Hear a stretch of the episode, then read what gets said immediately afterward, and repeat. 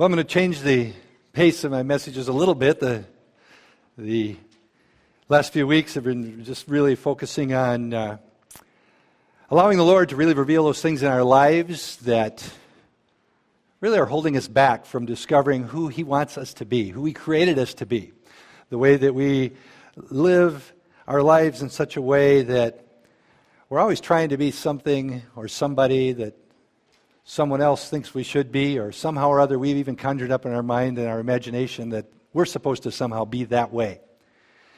Today I want to just go back to the season that we're in.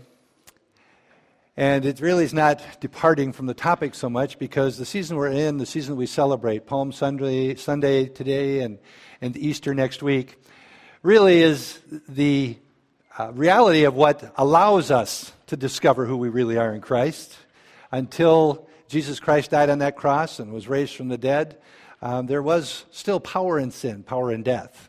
It hadn't been broken. So today we're going to be looking at a Palm Sunday message. The title of it is simply Faces in the Crowd. And when we get into it a little bit, I, I, I hope that you can see a little bit what I believe Jesus was looking at on this particular day. But before we start on that, I want to start with you know, I'm a sports fan. And I remember a few years back, probably quite a few years to some of you, there was a quarterback at Southern Cal named Todd Marinovich. Anybody remember him? All right, there's a couple of you know who I'm talking about.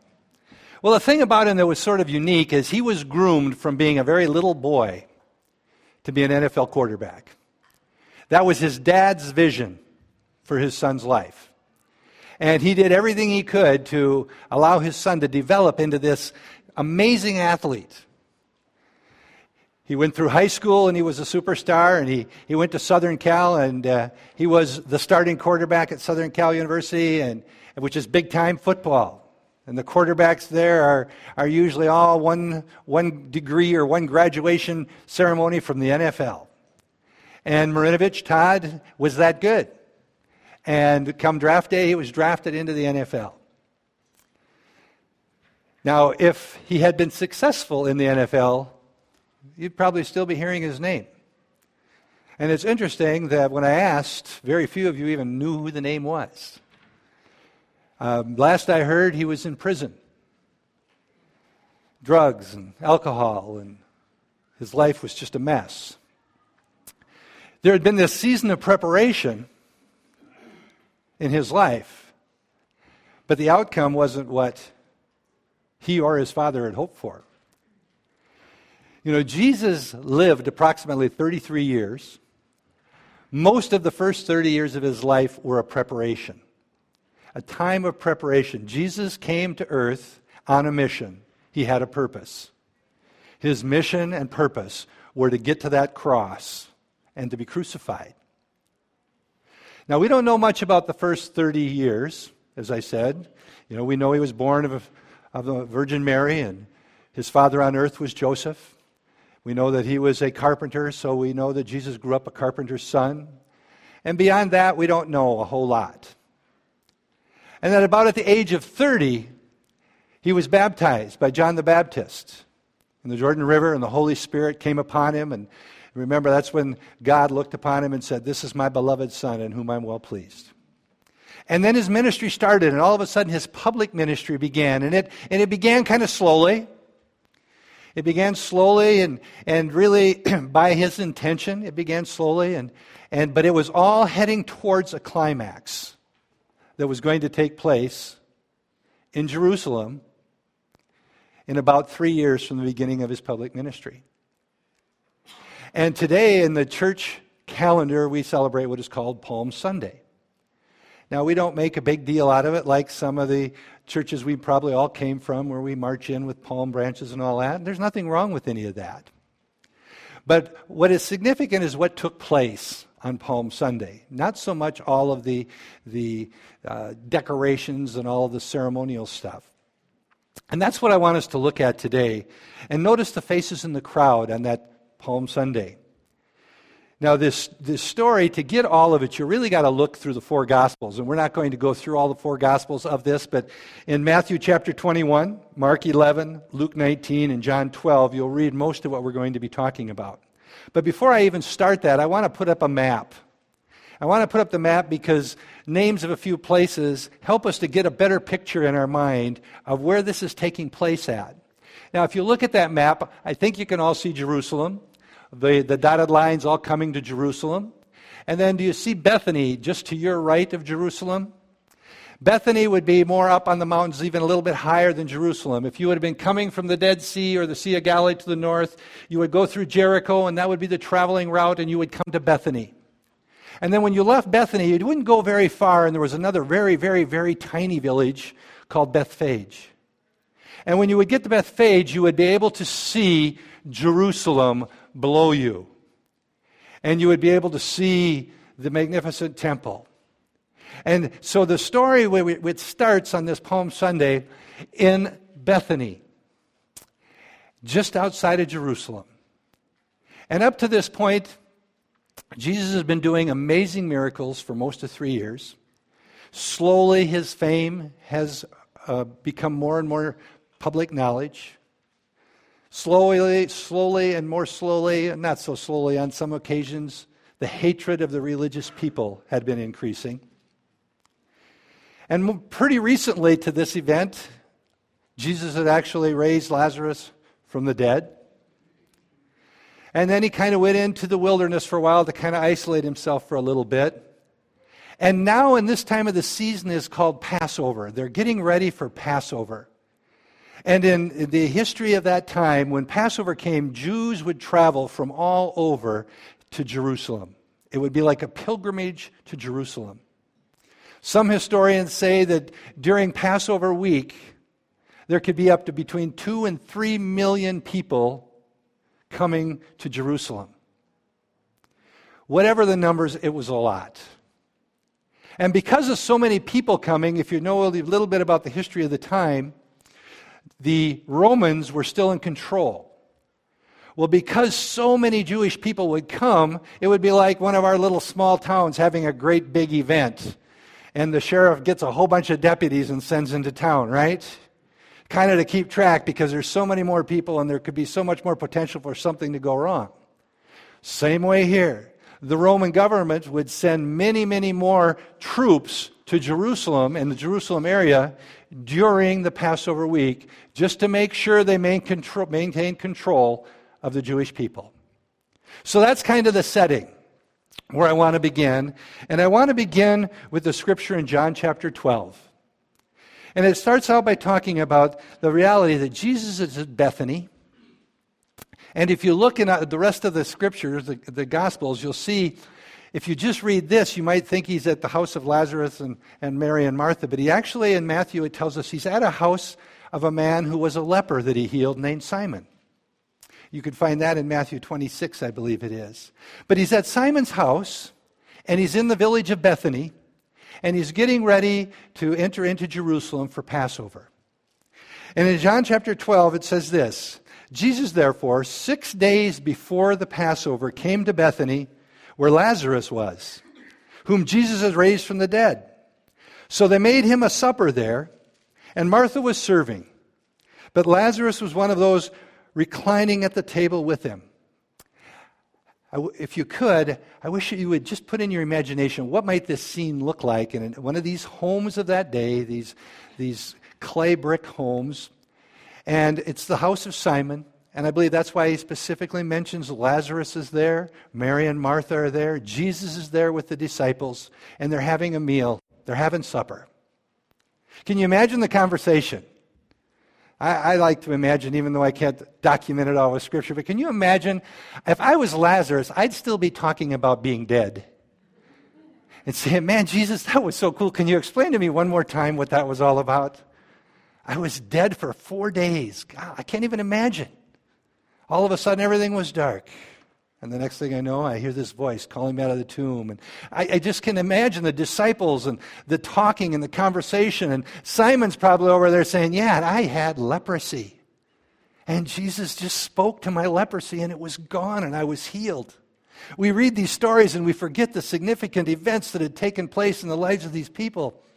And they're there with the disciples and Jesus and just having an intimate time of fellowship and a meal. Mary and Martha are there with Lazarus. Of course, Martha, she's busy working, like usual. And then Mary, Mary gets up. And in John chapter 12, verse 3, it says, Mary then took a pound of very costly perfume of pure nard and she anointed the feet of Jesus, and she wiped his feet with her hair, and the house was filled with the fragrance of the perfume. But Judas Iscariot, one of his disciples, who was intending to betray him, said, Why was this perfume not sold for 300 denarii and given to the poor people? Now, he said this not because he was concerned about the poor, but because he was a thief. And as he had the money box, he used to pilfer what was put into it. Therefore, Jesus said, Let her alone, so that she may keep it for the day of my burial. For you always have the poor with you, but you don't have me for much longer. He's prophesying, he's telling him what's coming. Judas is being exposed to us where his heart really was. All of this is taking place. Meanwhile, let's shift the scene back to Jerusalem. The city of Jerusalem has been growing and growing as people are coming for Passover week. Coming by the hundreds, the thousands, maybe millions. And they're gathering in the holy city for the big Passover feast. And this year, there would have been something different. And we see this in the Gospels, so we'll read a little bit, but it would have been different. They'd, they'd been coming to Jerusalem for hundreds of years for this religious ceremony. This year, something was different. This year there was talk going around about the Messiah. There was talk about this guy who had fed 5,000 people with just a few loaves of bread and a few fish. There was talk about this guy who his teaching is the most amazing thing you've ever heard. There was talk about this guy who had, had seen cripples and he'd spoken to the cripples and they got up and their feet and their legs straightened and were healed completely. This guy who had cast demons out of people and thrown them into swine and they ran off a cliff and drowned. There is this guy who had raised this guy named Lazarus from the dead. Wouldn't it be cool to see him? And these people are gathering, and the fame of Jesus has been growing, and the people are wondering, is he going to come? In John chapter 11, verse 55, it starts by saying, Now the Passover of the Jews was very near. And many went up to Jerusalem out of the country before the Passover to purify themselves, the religious ceremonies. So they were seeking, they were looking for Jesus.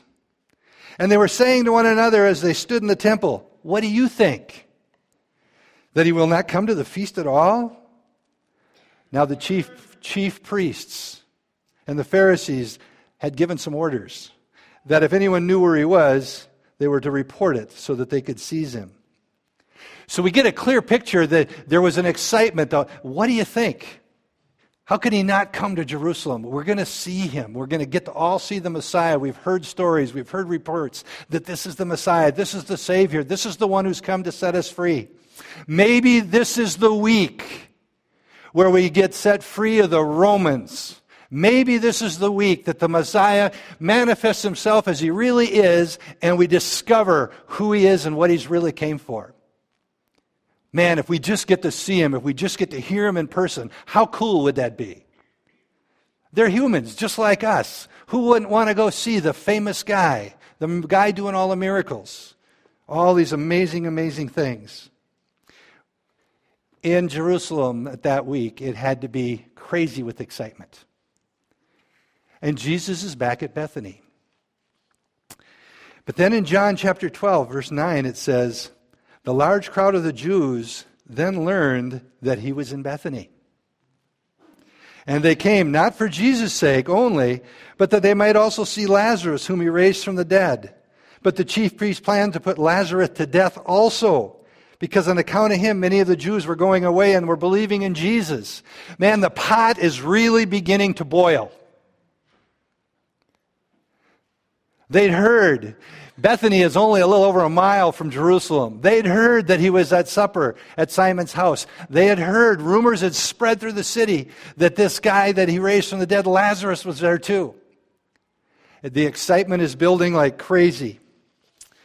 Thousands of them decide to head out towards Bethany lining the road. That's why when you think of thousands of people, it's only a mile, mile and a half up the mountain, over a little dip by Bethphage, and then right to Bethany. Let's all go. Let's go see this guy. Let's not wait any longer. And they go, and it's just people on this dirt road up a mountain. Thousands of them going out to see Jesus and to see Lazarus. But the Jewish leaders, what's going on? Not only are we going to have to get rid of Jesus, we're going to have to get rid of Lazarus. They both need to die. In Matthew 21, Jesus is getting ready to head to Jerusalem. And as they begin to, to get to leave Bethany and they get to Bethphage, it starts to say in Matthew 21, verse 1 when they had approached Jerusalem and they had come to Bethphage, at the Mount of Olives, Jesus sent two of his disciples, saying to them, Go into the village and immediately you will find a donkey tied there. And there'll be a colt with her. Untie them and bring them to me. And if anyone asks you anything, just say to them simply this The Lord has need of them, and immediately he will send them with you. Now, the disciples still don't have any idea what's going on. And this might have even seemed like an odd request because if you think back in your mind, can anybody remember any time in Jesus' three years of ministry where he did anything but walk to wherever he was going? I can't find any. But on this day, he tells them, Go into Bethphage, that little village right over there, and just walk down the street, and you're going to see a donkey and her colt. Just take them. Seriously? And if anybody says anything, just tell them the Lord has need of him. The Master has need of them, they'll give him to you. I don't know what the disciples were thinking, but all of a sudden for us, there's what's, what's significant here? Why are we hearing about this? As we, as we look in, in Zechariah 9 9, an Old Testament prophecy, 500 years before Christ, it says this Rejoice greatly, O daughter of Zion, the Jewish nation. Shout in triumph, O daughter of Jerusalem, the Jewish nation. Behold, your king is coming to you. He is just and endowed with salvation, humble and mounted on a donkey, even on the colt, the foal of a donkey. Jesus had told the disciples to go get this donkey and the colt of a donkey for one reason to fulfill prophecy. 500 years before, Zechariah had prophesied that the king is going to come and he's going to come in on a colt of a donkey. Not what they were expecting, not the kind of king they were looking for, certainly not the salvation that they had in mind. But notice that Jesus came to Jerusalem of his own accord. Nobody forced him to go at all. It wasn't like the Romans went and got him and bring this guy in. It wasn't like that at all. It wasn't even as if the Jewish leaders finally found him and went and arrested him and drug him into Jerusalem. No, not at all. Jesus came freely of his own will in his own way of coming. He wasn't a victim in any way, shape, or form. He was not a prisoner. He acted very deliberately and on purpose, and he knew exactly what was coming. His years of preparation were finally coming to fruition, the mission that he had came for. And he's coming in on a donkey, not even an adult donkey, a colt a picture of not only the king entering Jerusalem, but the type of king that he was coming as into Jerusalem. Back in those days, when a king went into a city that wasn't their own city or would coming back from battle into their own city, they would come in and they would be riding on a white stallion, a white horse, this majestic looking animal. with all this pomp and circumstances as the king returns. But here we see a king coming in peace. He didn't have his battle armor on, he was carrying no weapons, and he wasn't riding a horse of war, he was riding a colt. He was coming to establish a spiritual kingdom, not a physical kingdom. And boy, what a parade that they had planned. Well, not really planned because it was spontaneous. The people had heard the rumors that Jesus was up on the hill just over that mountain, and there he was up at Bethany. Let's go. So they, they, they were all walking. That's why there were so many people out on these, this road, this little mountain path, really. And Jesus gets there, and he's on this donkey, this colt of a donkey. And the people, can you imagine the excitement that's been building? Can you imagine this kind of crowd gathering together? Looking, hoping to see Jesus, to see Lazarus. They'd settle for Lazarus. In Matthew 21, starting at verse 8, it says, Most of the crowd spread their coats in the road, and others were cutting down branches from the trees, the palm branches, and spreading them in the road. The crowds going ahead of him and those who followed were shouting, Hosanna to the Son of David! Blessed is he who comes in the name of the Lord! Hosanna in the highest! And when he entered into Jerusalem, all the city was stirred. What a parade! What a group of people. Spreading their coats was a historical move of recognizing the king. When the king would come into the city, it wouldn't be unusual for the people to take off their cloaks as fast as they could and throw them on the road in front of the king so that he would walk across their coat. The, the horse would even walk across their coats, a sign of submission to the king. The people are waving palm branches. Now, you'd have to do a little historical study on that to get the, the significance of that, but palm branches were a patriotic symbol of free Jerusalem the Jewish nation. It would almost be a sign, if the Romans would have understood it, of rebellion to the Romans. Because as they're waving the palm branches, what they're saying is, Here he is, our Savior. And as they're shouting, Hosanna, Hosanna, Hosanna, simply means, Save us now. Save us now. So they're, they're throwing their cloaks on the ground, recognizing him as the king. They're ra- waving the palm branches symbolic of the Jewish nation, Jewish freedom, Jewish independence, and they're hollering, Save us now. Fever pitch. We call it Palm Sunday. It would have been really fun to be there. Way better than the Boxcar Day Parade.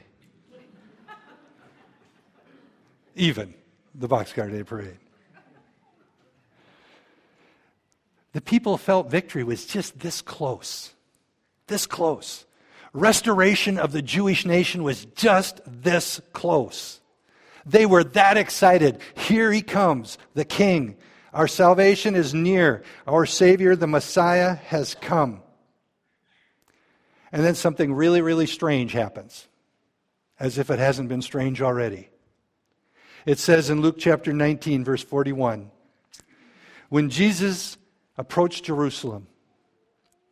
And really, what it, this, if you almost want to get a picture on that map, it would have been he'd have left Bethany, he got the donkey at Bethphage, and now he's just come over the crest to go down in Jerusalem, and he sees the city.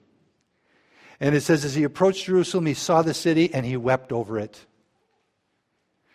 saying, If you had known in this day, even you, the things which make for peace, but now they have been hidden from your eyes. For the days will come upon you when your enemies will throw up a barricade against you and surround you and hem you in on every side. And they will level you to the ground and your children within you, and they will not leave in you one stone upon another, because you did not recognize the time of your salvation. Jesus weeps over the city. And once again, our English language doesn't do justice to the word. There is two words in the Greek that both can be translated weep. One of them is kleo, and the other one is dakruo. Dakruo simply means silently crying, tears running down your face. The word used here is kleo, which means sobbing, wailing uncontrollably. The kind of crying when your shoulders are just going and you're weeping uncontrollably. That's the word that is used here by the writers. It's just Jesus is wailing and weeping over the city. He looked around and he saw the city. He looked around and saw the crowd. He looked around and saw the people. Which brings me to the point of my message the faces in the crowd. Who would he have seen in the crowd? He would have seen the apostles. Boy, I, again, I just love to imagine what would it have been like for the apostles going through all they've went through since that day jesus looked at them one after the other and says follow me follow me follow me follow me for most of three years they've been homeless most of three years they've been running from one place to another seeing the coolest miracles ever and then being run out of town because they were trying to kill jesus. He sees the apostles. At this time they're probably celebrating just like the rest of the people. They're probably enjoying the moment like saying finally it's worth it. Finally, we're going to really see him become the king, the Messiah that we wanted and have been waiting for for so many hundreds and hundreds of years. Jesus looks at them and he's weeping. Can you imagine what Jesus was thinking when he was looking at the apostles? He knew what these guys were going to have to go through. He could see the prisons, he could see the whippings and the beatings. He could see the chains and the jails. He could see James being beheaded. He could see Thomas being stoned to death. He could see John being exiled, and he could see Peter being crucified upside down, and he wept for his disciples, the apostles. In the crowd, he would have seen the ruthless Pharisees, the religious leaders of the day. They weren't celebrating. They were probably all nudging everybody, each other and going, What are we going to do now? How are we going to get him? How are we going to get him separated so we can kill him? They were concerned because their position of power, their position of authority was being challenged. They were going to lose control of the people. Their fears were, they, they were saying, See, this is what we said was coming. We should have killed him the first time we had a chance. They were nervous. They were scared. They were filled with hatred, protecting their turf. One of them finally shouts out, Teacher, rebuke your disciples. The crowds are cheering and screaming, and tell them to shut up. And Jesus, without blinking an eye, says, You know what? Even if they were quiet, the stones would cry out. The Pharisees rejected Christ. They found no, Jesus wouldn't have looked at them and, and found joy in knowing that they rejected him. He wept for them. These are the people he came to die for. He would have also seen in the crowd, besides the apostles and the Pharisees, he would have seen the indifferent Romans. All of these Roman soldiers that are there to keep the peace, keep control, because the Romans are in control. Indifferent. They would have probably sat on their horses or stood in their armor and had their swords and spears looking at these Jews, like, what a bunch of idiots. They're going crazy for some guy with a beard riding a little donkey. And we're supposed to be worried? Total indifference. Long as you don't bother us, long as you leave us alone, we're okay. Do your thing. The indifferent Romans. Jesus wept for them. Their indifference prevented them from seeing who he really was, what he came to offer. And then there's the group that jump on the bandwagon. I mean, there's thousands of people here, and a fraction of them have actually seen Jesus, a fraction of them actually know what's going on, but yet, man, is this exciting! This is it. This is him. This is the guy. This was probably the largest group and the, and the loudest group in the whole bunch of people. Self serving followers. Here's the guy that fed everybody. Maybe he'll feed us. This is the guy that healed the sick. I got a limp. Maybe he'll heal my limp. Whatever he's got for me, this is the guy. And we're cheering and screaming because we want him to come and meet my needs, our needs. Freedom is finally here. He's going to overthrow the Romans. We're going to get to be in charge. All of these different things. They'll follow Jesus as long as he does what they want. Jesus wept for them. I hope it gives you a clearer picture of that day that we celebrate and call Palm Sunday. This was all taking place. And to me, the key message in the whole thing was Jesus looked out on the people and wept. He didn't weep just because he saw prophetically that that city of Jerusalem was literally going to be leveled. Jesus didn't come to earth too concerned about brick and mortar. He wasn't concerned about pretty buildings. He came over that, that little ridge and he looked at the city and he just realized this city represents the people that I came to die for. And he wept. And really, even though this took place a couple thousand years ago, let me ask you this question Has it changed much today? Is it any different today? Think about it for a second. Crowds gather.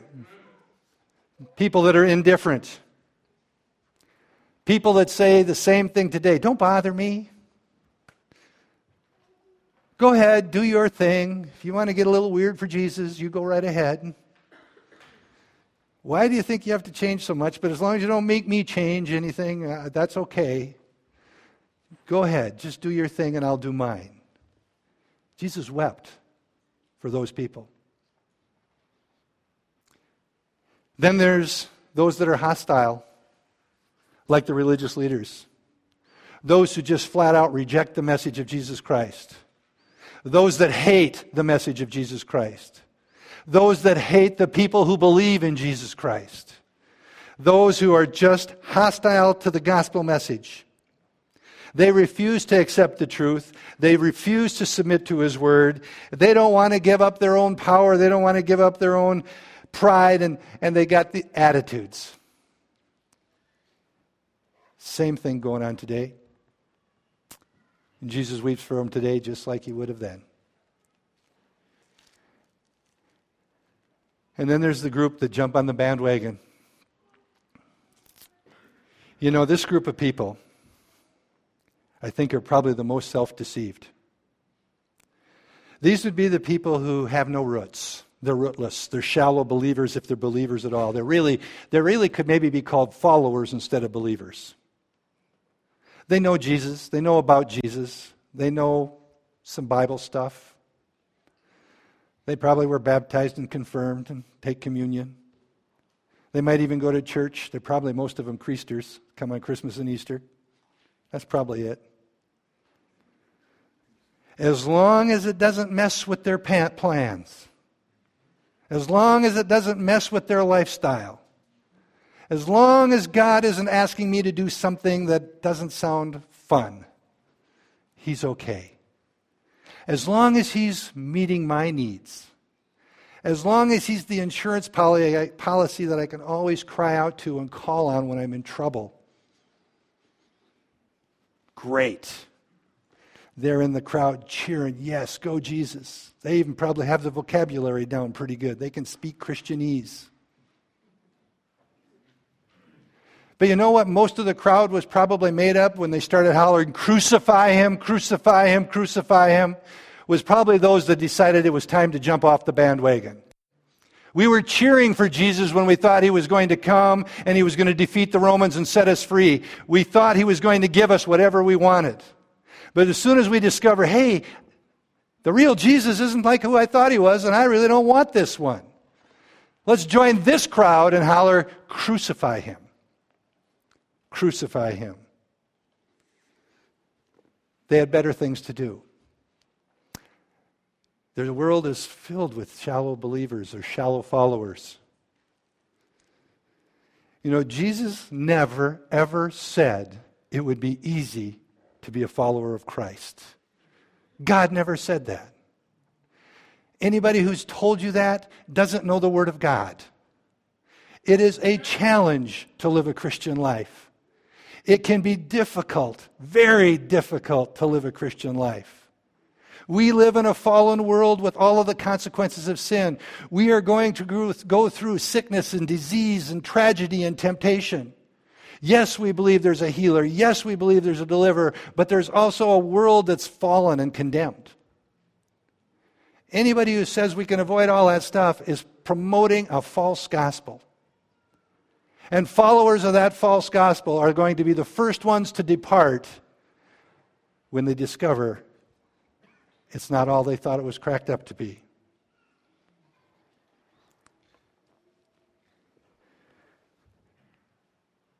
Those are the people, all three of those groups, that would break the heart of God. Jesus came to earth to die for all mankind, everybody. And he did die for everybody. And he was raised from the dead for everybody. But not everybody will accept salvation, and not everybody will go to heaven, no matter what the universalists say. There has to be an acceptance of Jesus Christ as your personal Lord and Savior and surrendering yourself to Him. I believe Jesus cried for his apostles. I believe some of those tears for them. And I've shared this with some of you before, and I might even said it in a sermon before. But there's a scripture in Psalms 56, verse 8, that I really enjoy. It's just part of the scripture. And I believe it applies to us believers who go through trials. We go through testings. We go through those times when we are weeping tears. And in Psalms 56, verse 8, it talks about God, and it says He collects our tears and puts them in a bottle. They're that precious to Him. Precious are the tears of His children. When Jesus weeps over you and me, they're tears of compassion, tears of joy, tears of love. And as Easter season is upon us, we have an opportunity because the world's talking about Easter. They might spend most of their time talking about a bunny or eggs, but we can take the opportunity to talk about the real meaning of Easter and share the important, life changing message of what the death and resurrection of Jesus is all about. As we celebrate Palm Sunday, Easter Sunday, which face in the crowd are you? Which face in the crowd are the people we come in contact with? I hope it's all those disciples, the followers of Christ. Let's pray together. Father in heaven, we rejoice at the amazing story of redemption, of salvation.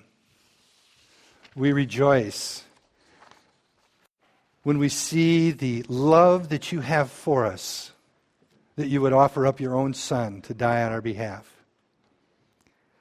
God, I pray for each one of us here and for those that we would come in contact with, who we would have some influence with, that we would have relationship with, where we could share the truth of Jesus. That we would truly be those faces in the crowd of your disciples, your followers, those would, who would not not waver. They would not be blowing in the wind, but would say, Yes, I believe in Jesus Christ as my Lord and Savior. Whatever it looks like. Lord, I pray that you would give each of us those opportunities, those divine moments, divine appointments, where we can share the good news of the gospel with family, friends, acquaintances, whoever you may bring across our paths. Give us wisdom to know when to speak and what to speak that you'd receive all the glory and honor. And we ask all this in Jesus' name. Amen.